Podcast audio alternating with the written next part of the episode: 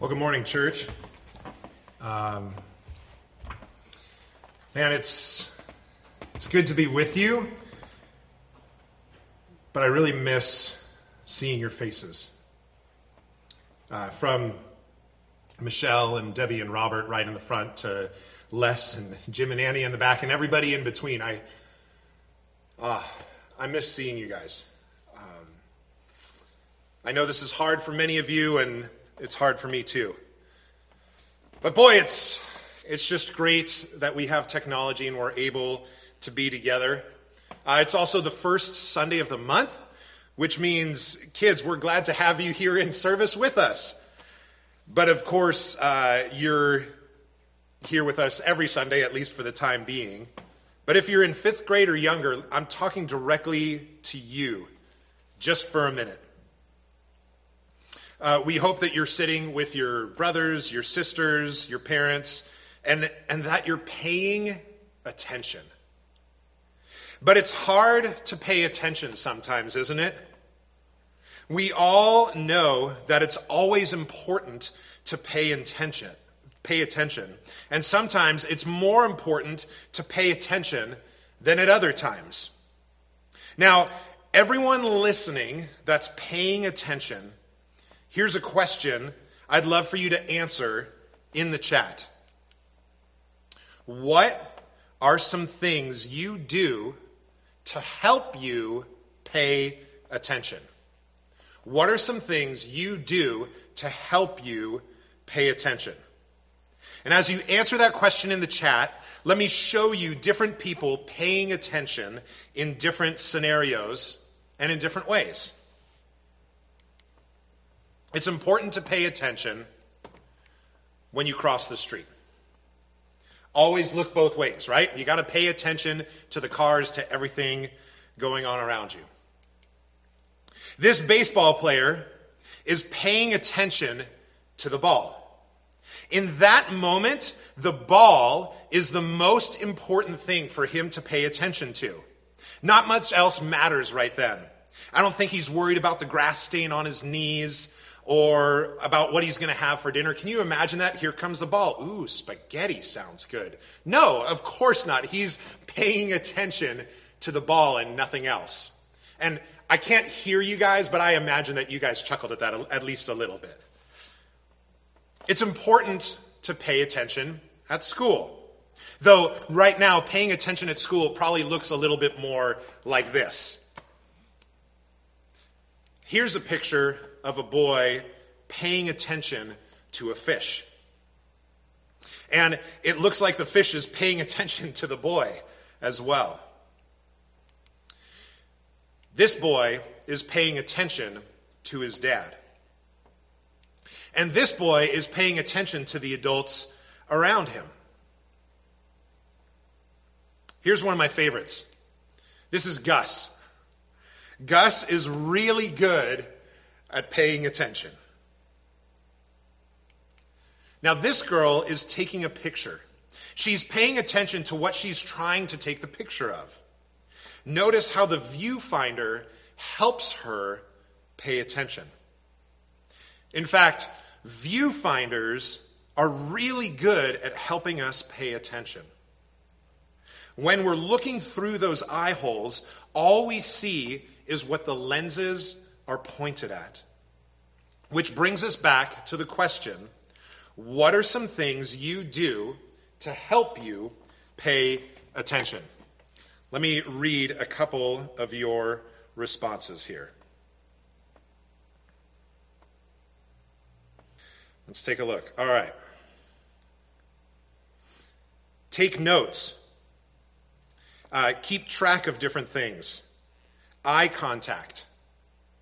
Put the phone down. I love that. Focus on listening. Keep your hands busy. Yep, I need that. Uh, sketch or breathe deeply. Turn the TV off. Uh, again, keep hands busy. Eye contact with the preacher. I love it. Taking notes. Look. Lots of different answers here. These are all great. So today, our title is pay attention. And before we dive in, I wanted to talk about that phrase for just a minute. First of all, paying attention takes work. Your various responses show that it takes effort to pay attention. Whether it's turning off the TV, putting the phone down, keeping eye contact, keeping your hands busy, all those different things help us pay attention.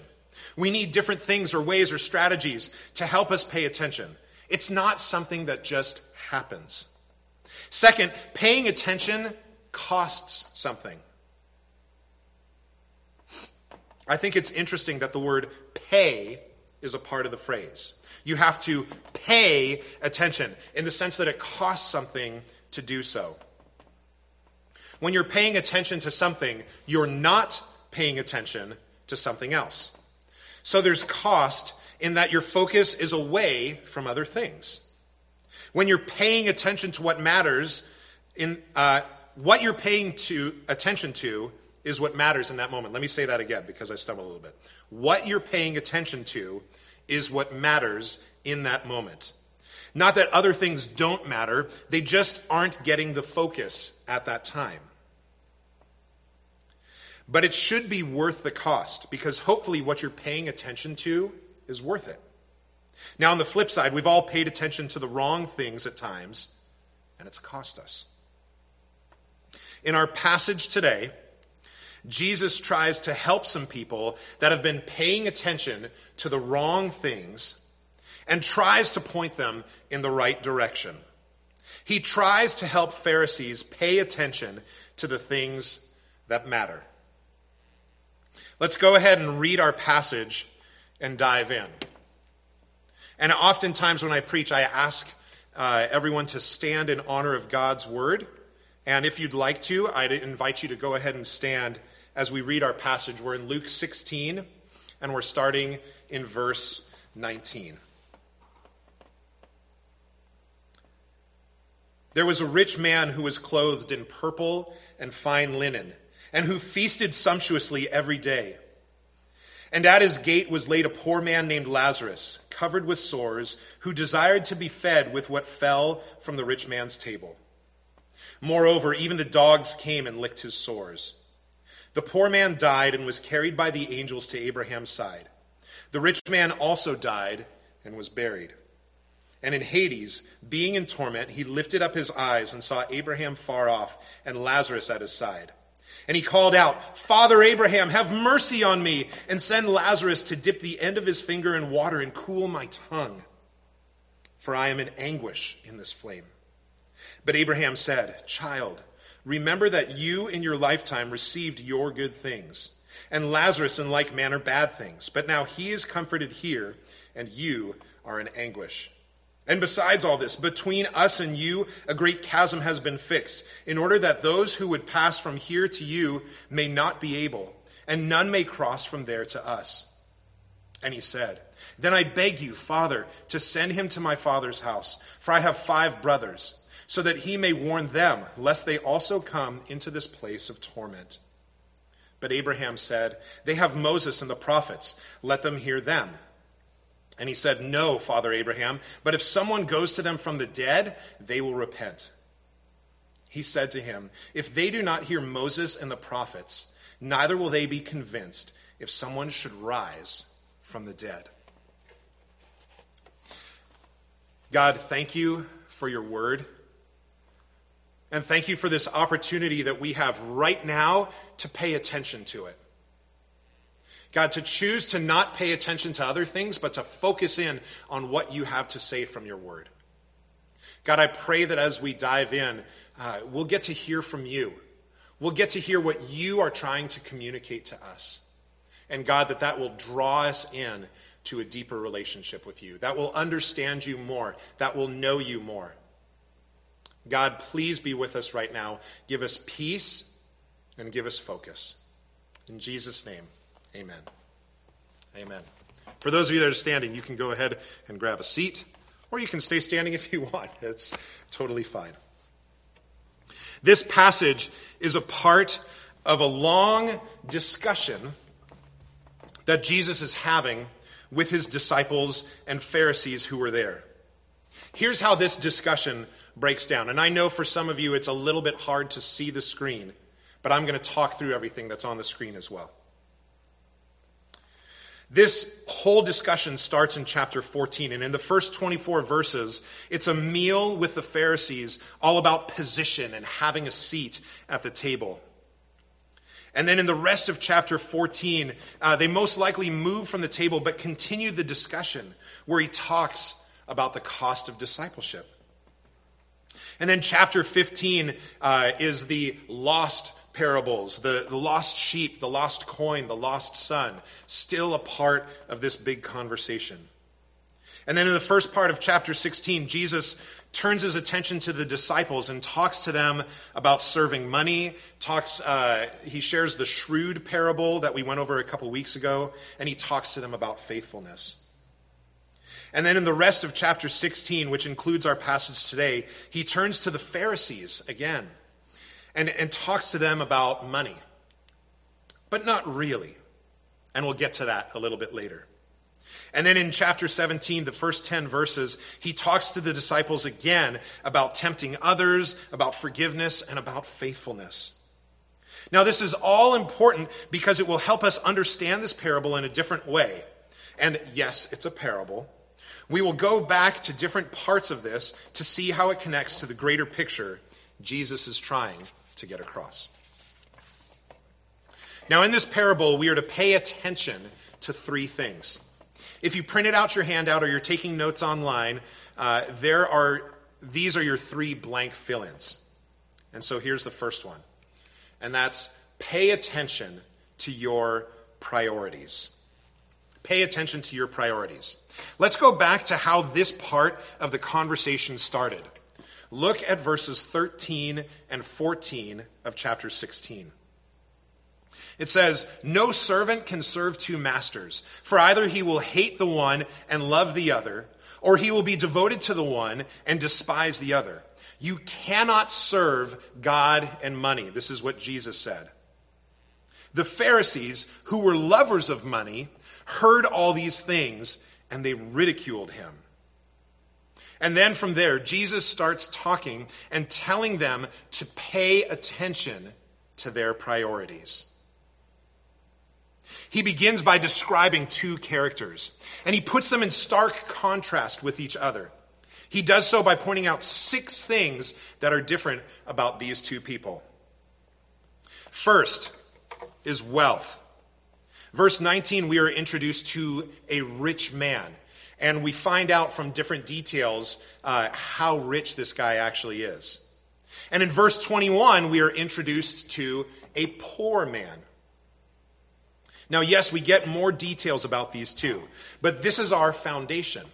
And in light of verses 13 and 14, which tells us that the Pharisees loved money, and Jesus just said you can't serve both God and money, we know that the Pharisees were probably rooting for or identifying with the rich man.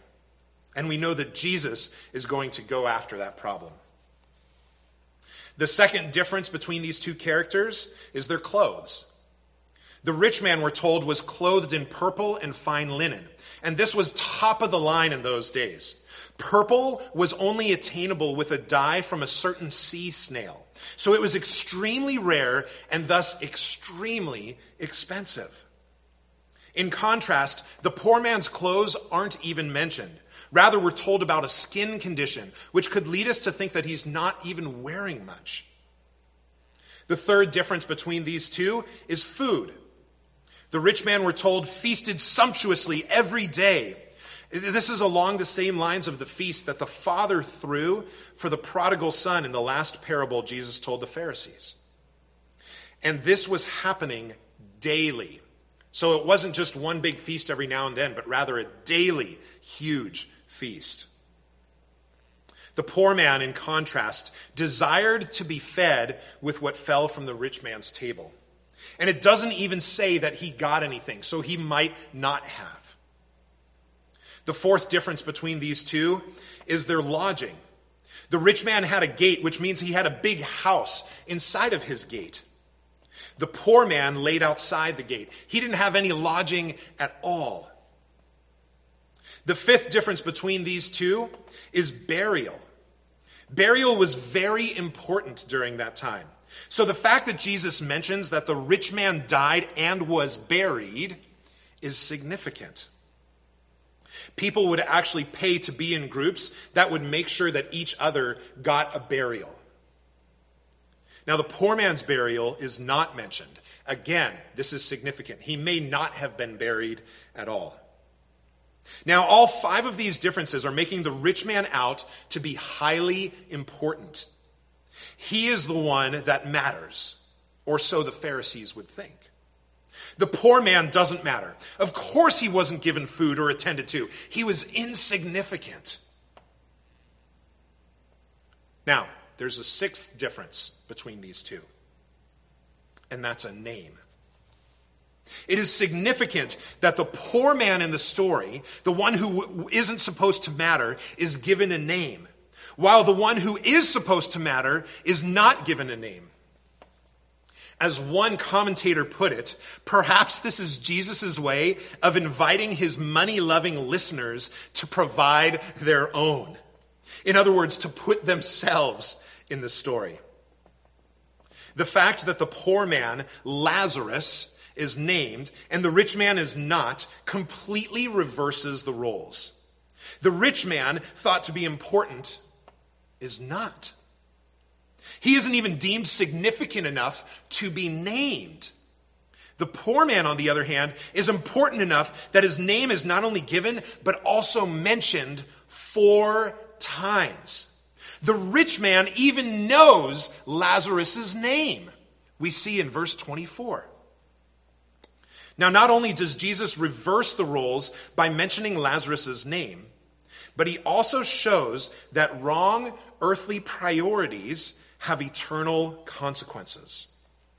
The big twist in the story comes in verses 22 and 23. The poor man died and was carried by the angels to Abraham's side. The rich man also died and was buried. And in Hades, being in torment, he lifted up his eyes and saw Abraham far off and Lazarus at his side. Now, as far as the Pharisees may have expected, that didn't go the way that it should have.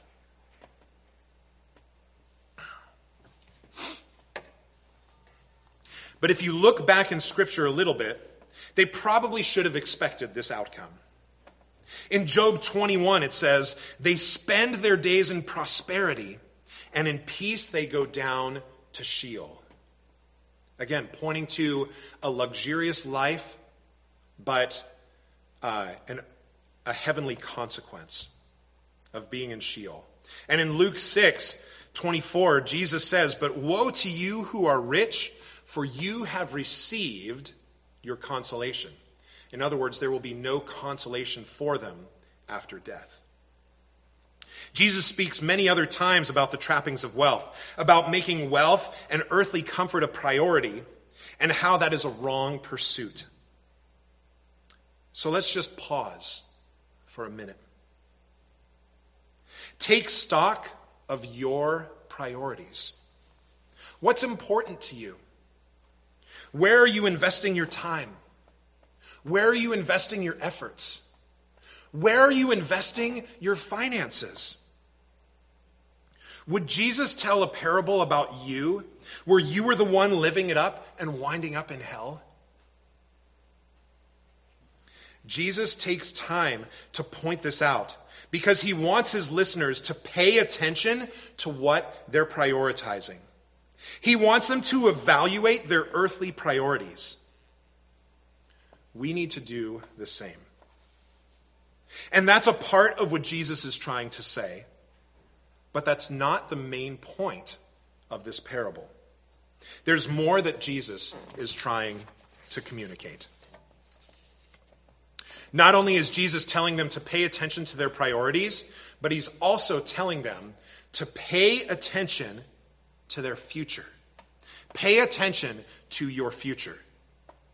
Jesus takes time to show the consequence of misplaced priorities. Look at verses 22 through 26 of our passage. The poor man died and was carried by the angels to Abraham's side.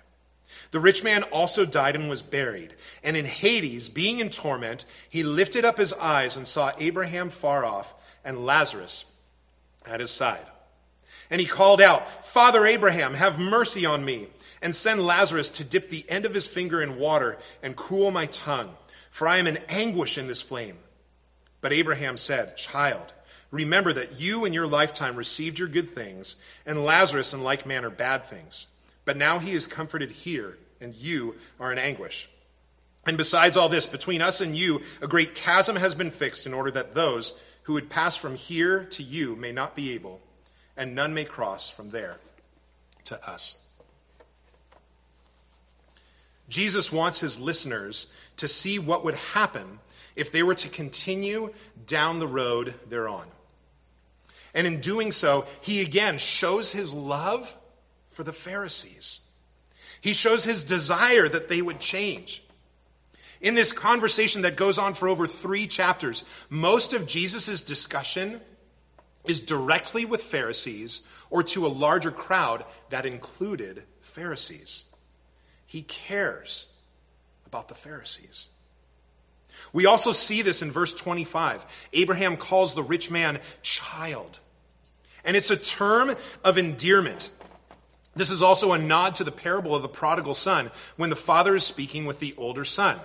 In verse 31 of chapter 15, it says, And he said to him, Son, you are always with me, and all that is mine is yours. The father uses the term son, again, a term of endearment. And here in our passage, Abraham uses the term child, a term of endearment.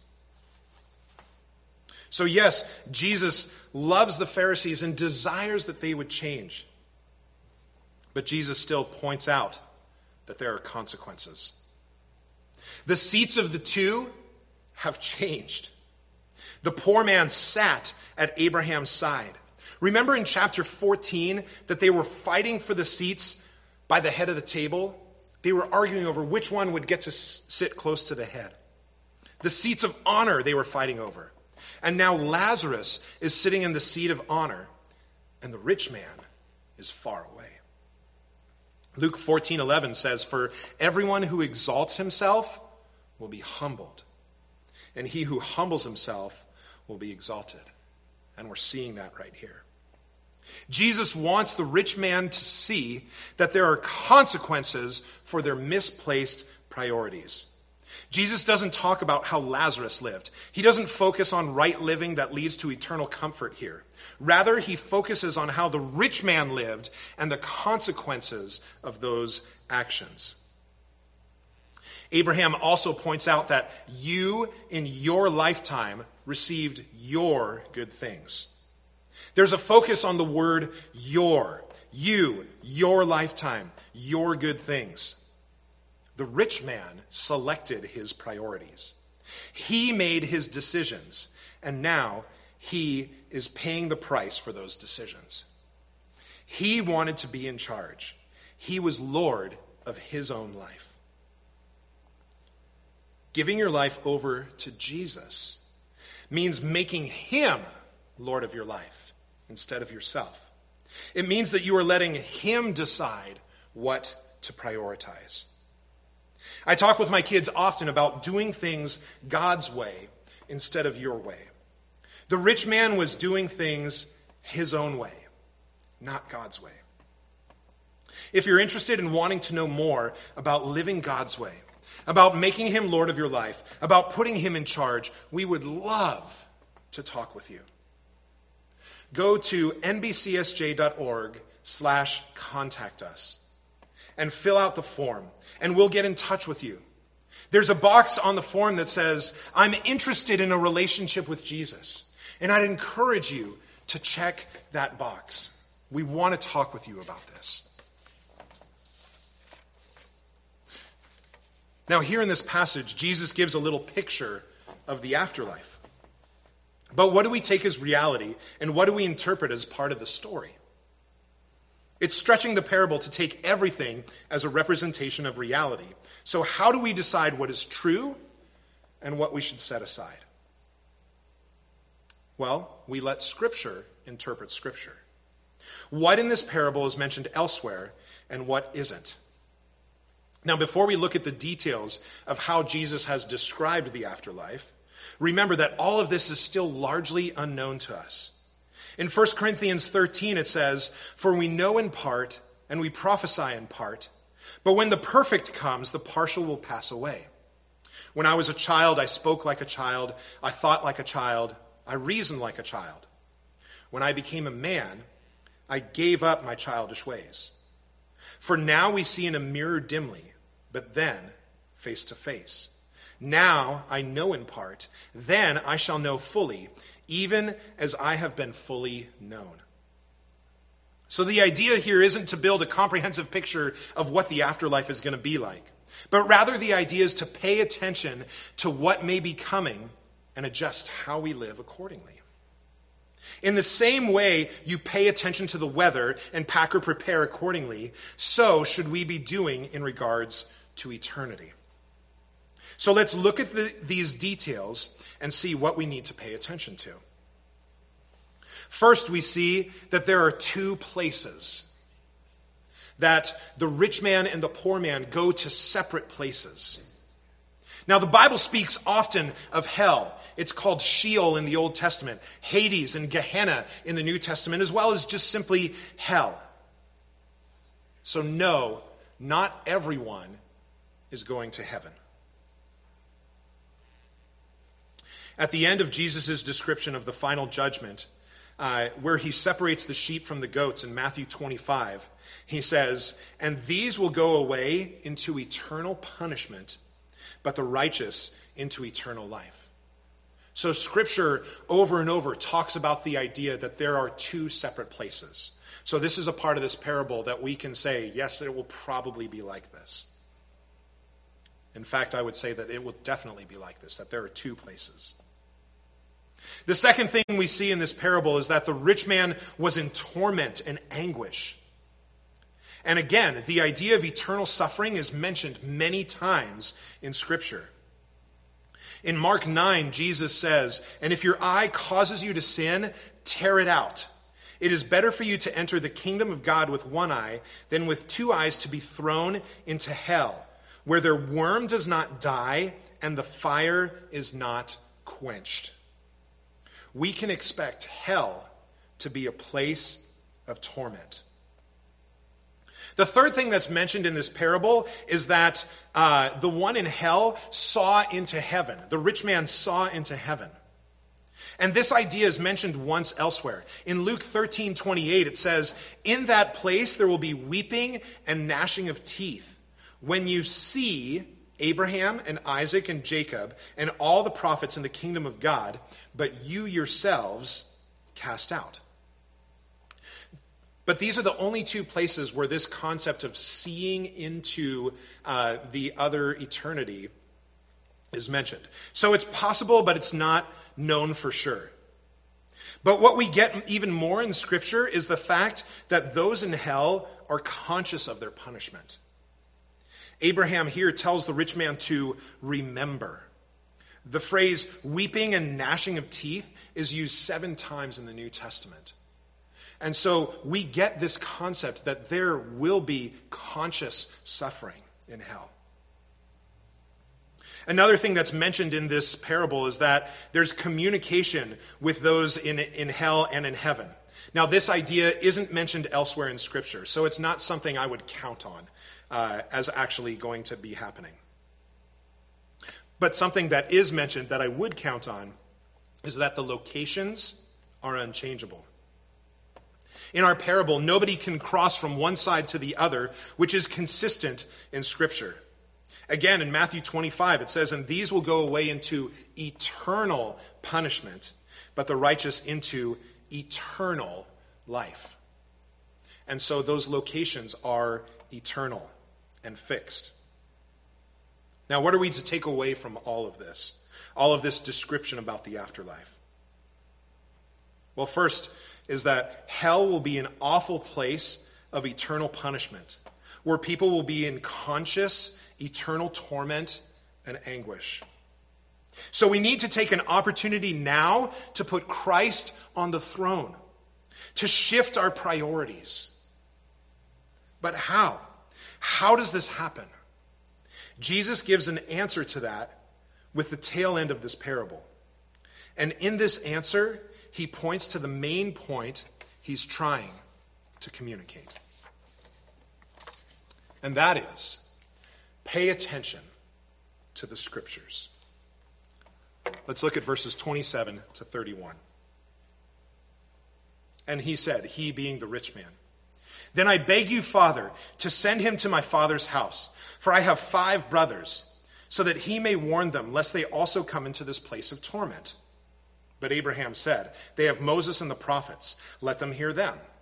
And he said, No, Father Abraham, but if someone goes to them from the dead, they will repent. He, being Abraham, said to him, If they do not hear Moses and the prophets, neither will they be convinced if someone should rise from the dead. The rich man put no hope in the scriptures. He knew the scriptures weren't enough for his brothers. He was thinking that a miracle would change their hearts. But Abraham points out that he's wrong. Dead wrong. you like that? Okay. In pointing this out, Jesus points ahead to how people will react to his own resurrection.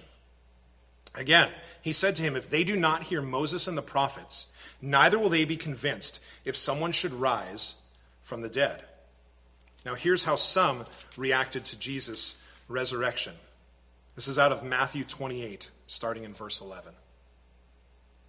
It says, While they were going, behold, some of the guard went into the city and told the priests, the chief priests, all that had taken place, which is the tomb being empty, the stone being rolled away. And when they had assembled with the elders and taken counsel, they gave a sufficient sum of money to the soldiers and said, Tell people, his disciples came by night and stole him away while we were asleep. And if this comes to the governor's ears, we will satisfy him and keep you out of trouble. So they took the money and did as they were directed. And the story has been spread among the Jews to this day. See, even when Jesus rose from the dead, people refused to believe who he was. And in our parable, in our passage today, Jesus is pointing ahead to that fact. What Jesus is trying to communicate here is that he is pointing to the power, the importance, and the sufficiency of Scripture. This is what the whole parable is all about. This is the point. He started talking about this subject even before the parable. Go back to verses 16 and 17. It says, The law and the prophets were until John. Since then, the good news of the kingdom of God is preached, and everyone forces his way into it. But it is easier for heaven and earth to pass away than for one dot of the law to become void. See, Jesus uses the phrase the law and the prophets in that passage. And in the parable, he uses the phrase Moses and the prophets. Both are referring to the same thing. Moses is referring to the writings of Moses, which are the first five books of the Bible, also known as the Pentateuch or the Law. It is referring to the totality of Scripture. Moses and the prophets, or the law and the prophets, covers all of Scripture at that time. So when we see either of these phrases, we should think all Scripture. Moses and the prophets, all Scripture. The law and the prophets, all Scripture. Luke uses this phrase a few more times in both Luke and Acts, pointing to Jesus as he uses it. One example is Luke 24 27, when Jesus is on the road to Emmaus and, and meets these two guys. And it says, And beginning with Moses and all the prophets, he interpreted to them in all scriptures the things concerning himself. So not only do we see Moses and all the prophets covering all scriptures, it says that all things pointed to himself. All things pointed to Jesus. John also points to the fact that scripture points to Jesus. John 5, 46 and 47 says, If you For if you believed Moses, you would believe me, for he wrote of me. But if you do not believe his writings, how will you believe my words? They were given the very words of God and did not see the powerful truth that those words contained. Now, once again, here we see Jesus' love for the Pharisees. We see his desire that they be saved. He's trying to help them see that they have had the answer in front of them all along. We have the answer in front of us. Jesus is wanting all of his listeners to pay attention to the scriptures, which is exactly what we need to do. Now, let's be honest. We look for signs too when we have all we need right in front of us. I thought about including some examples here, but I feel like each of us can easily come up with a few of our own. Examples of when we look for signs or look for wonders when the answers are right in Scripture. But more than that, I feel like we're living in a time where we need this message the most. Friends, we are in the middle of the most devastating time for our world that any of us has ever seen. Never in our lives has the entire world been turned so upside down. So, right now is the time to pay attention to the scriptures, to pay attention to what God is trying to say. As C.S. Lewis says, God whispers to us in our pleasures, speaks in our conscience, but shouts in our pain. It is his megaphone to rouse a deaf world.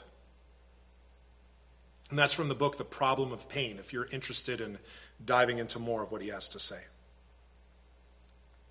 Many of you are feeling the pain of the COVID 19 pandemic, whether it be physical pain, financial pain, emotional pain, relational pain, or spiritual pain.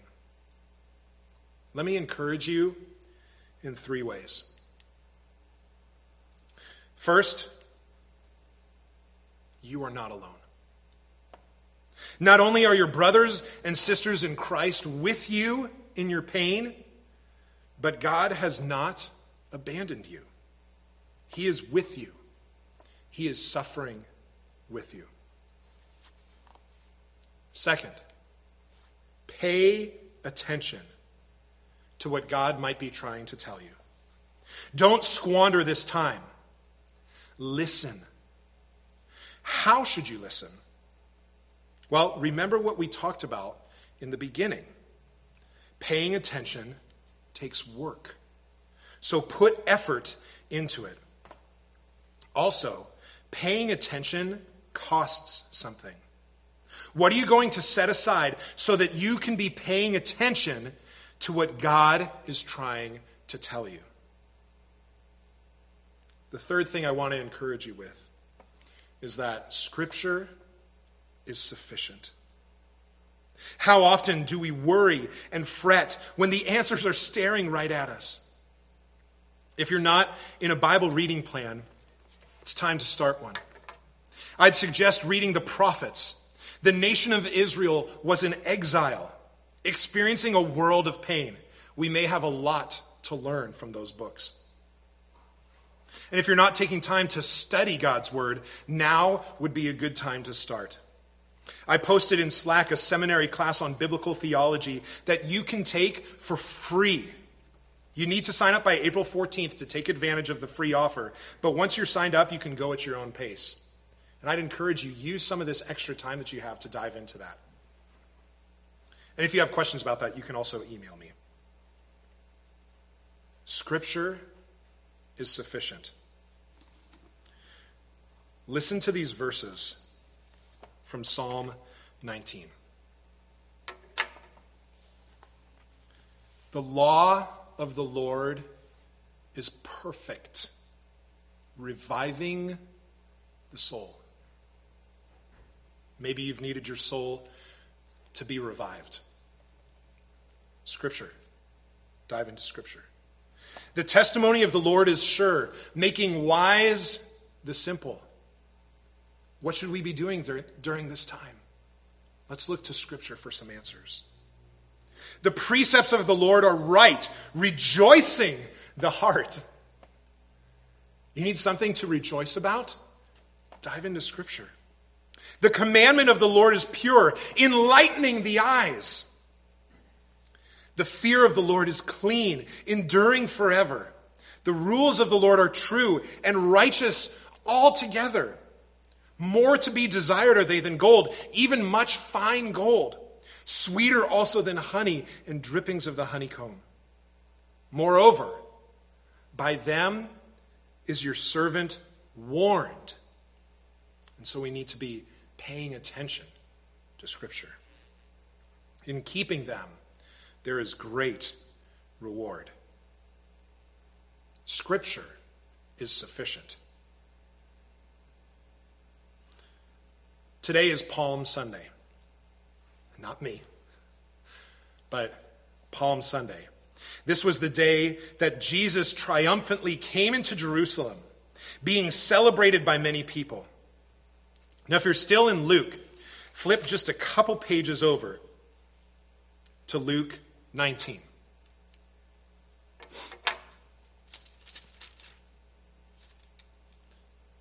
Luke 19.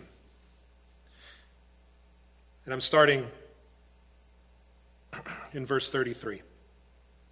And as they were untying the colt, its owner said to them, Why are you untying the colt? And they said, The Lord has need of it. And they brought it to Jesus, and throwing their cloaks on the colt, they set Jesus on it. And as he rode along, they spread their cloaks along the road. As he was drawing near, already on the way down the Mount of Olives, the whole multitude of his disciples began to rejoice and praise God with a loud voice for all the mighty works they had seen, saying, Blessed is the King who comes in the name of the Lord, peace in heaven and glory in the highest. And some of the Pharisees in the crowd said to him, Teacher, rebuke your disciples. And he answered, I tell you, if these were silent, the very stones would cry out. Now look at Jesus' response to their praise. And when he drew near and saw the city, he wept over it, saying, Would that you, even you, had known on this day the things that make for peace. But now they are hidden from your eyes.